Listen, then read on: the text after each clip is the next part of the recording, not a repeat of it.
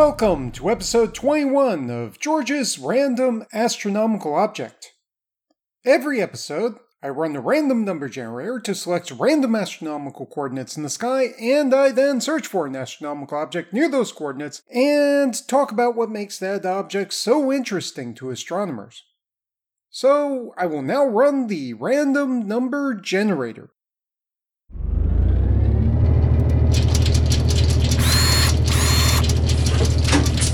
24, atom bomb.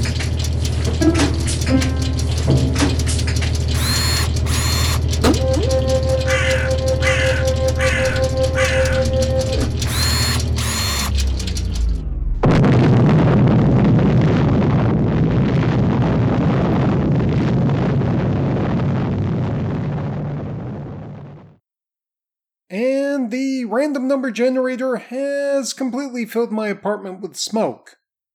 However, I can still read the coordinates, which are 0 hours, 52 minutes, 25.1 seconds right ascension, and plus 56 degrees, 33 minutes, 54 seconds declination.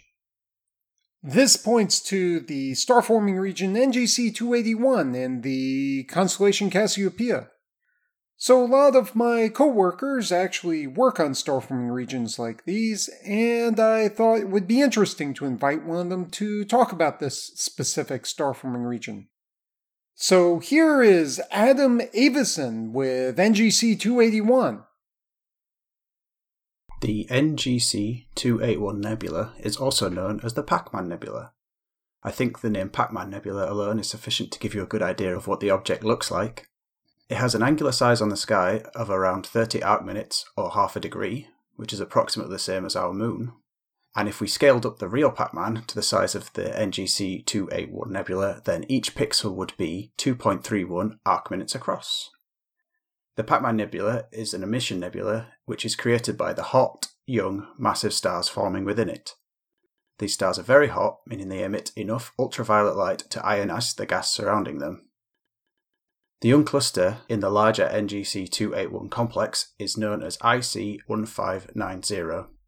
We know that these stars must be young, as the more massive a star is, the shorter its lifetime, so to see a region of ionization means there must have been a recent period of star formation in the vicinity.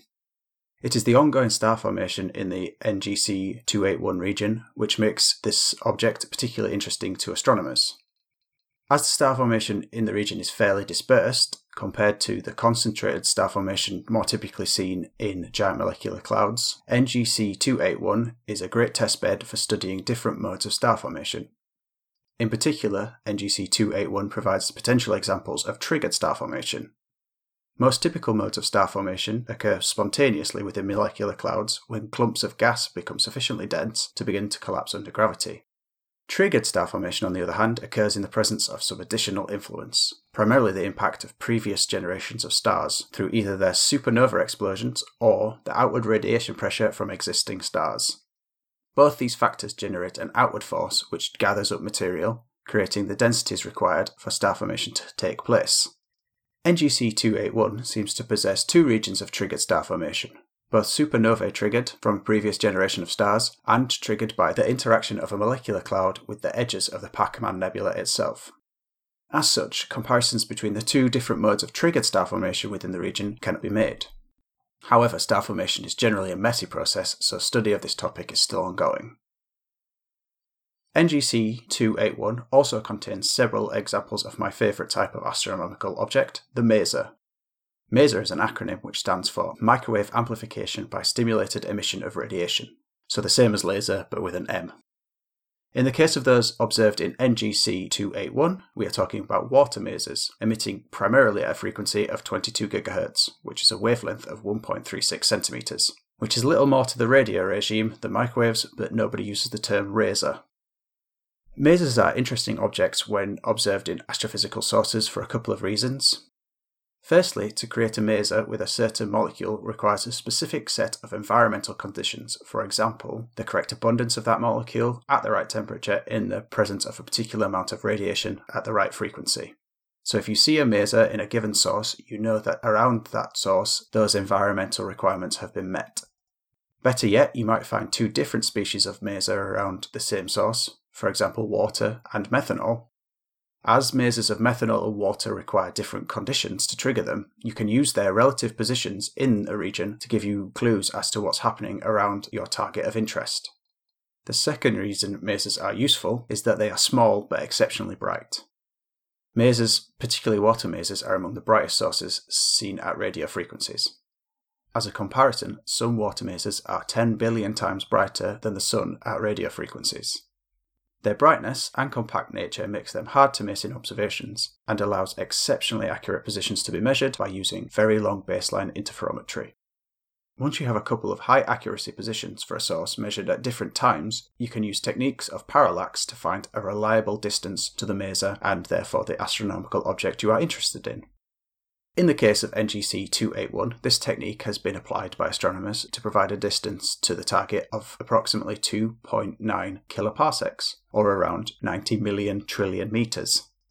Given this, the Pacman Nebula is approximately 25 parsecs across, or the distance to Proxima Centauri, our closest star, and back 9.7 times. And getting back to the hypothetical Pac Man Nebula pixels, each one would be a little under 2 parsecs across, or one and a half times the distance to Proxima Centauri.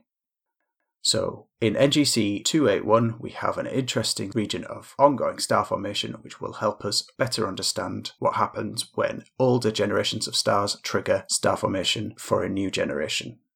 Thanks. And that was Adam Avison with NGC 281.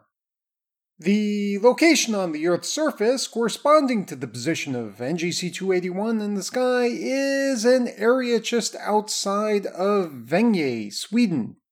Vänge is a small residential town located slightly inland from the coast of Sweden, about 20 kilometers south of Halmstad. The oldest building in the Vänge area is the church, which dates back to the medieval era. The recreational facilities, including the pool and the dance hall, are also very popular with local residents.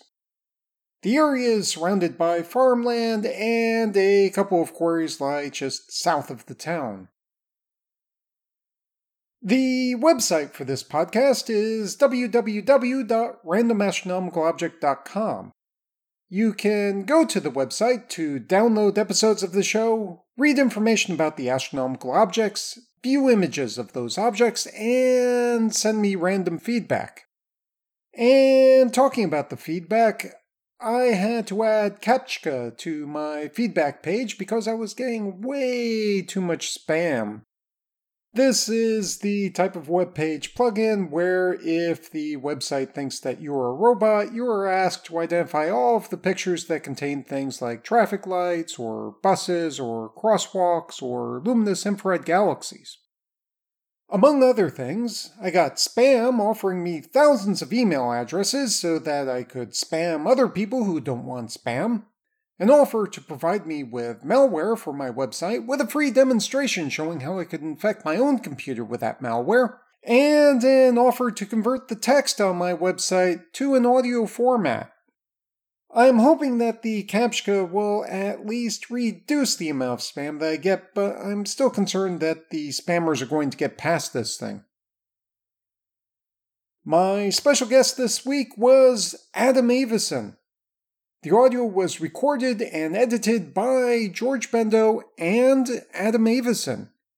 The music is Immersion by Sascha Ende at www.sascha-ende.de, which is distributed by filmmusic.io under a CC 4.0 attribution license. The sound effects are from the Freesound project at www.freesound.org. Thanks for listening.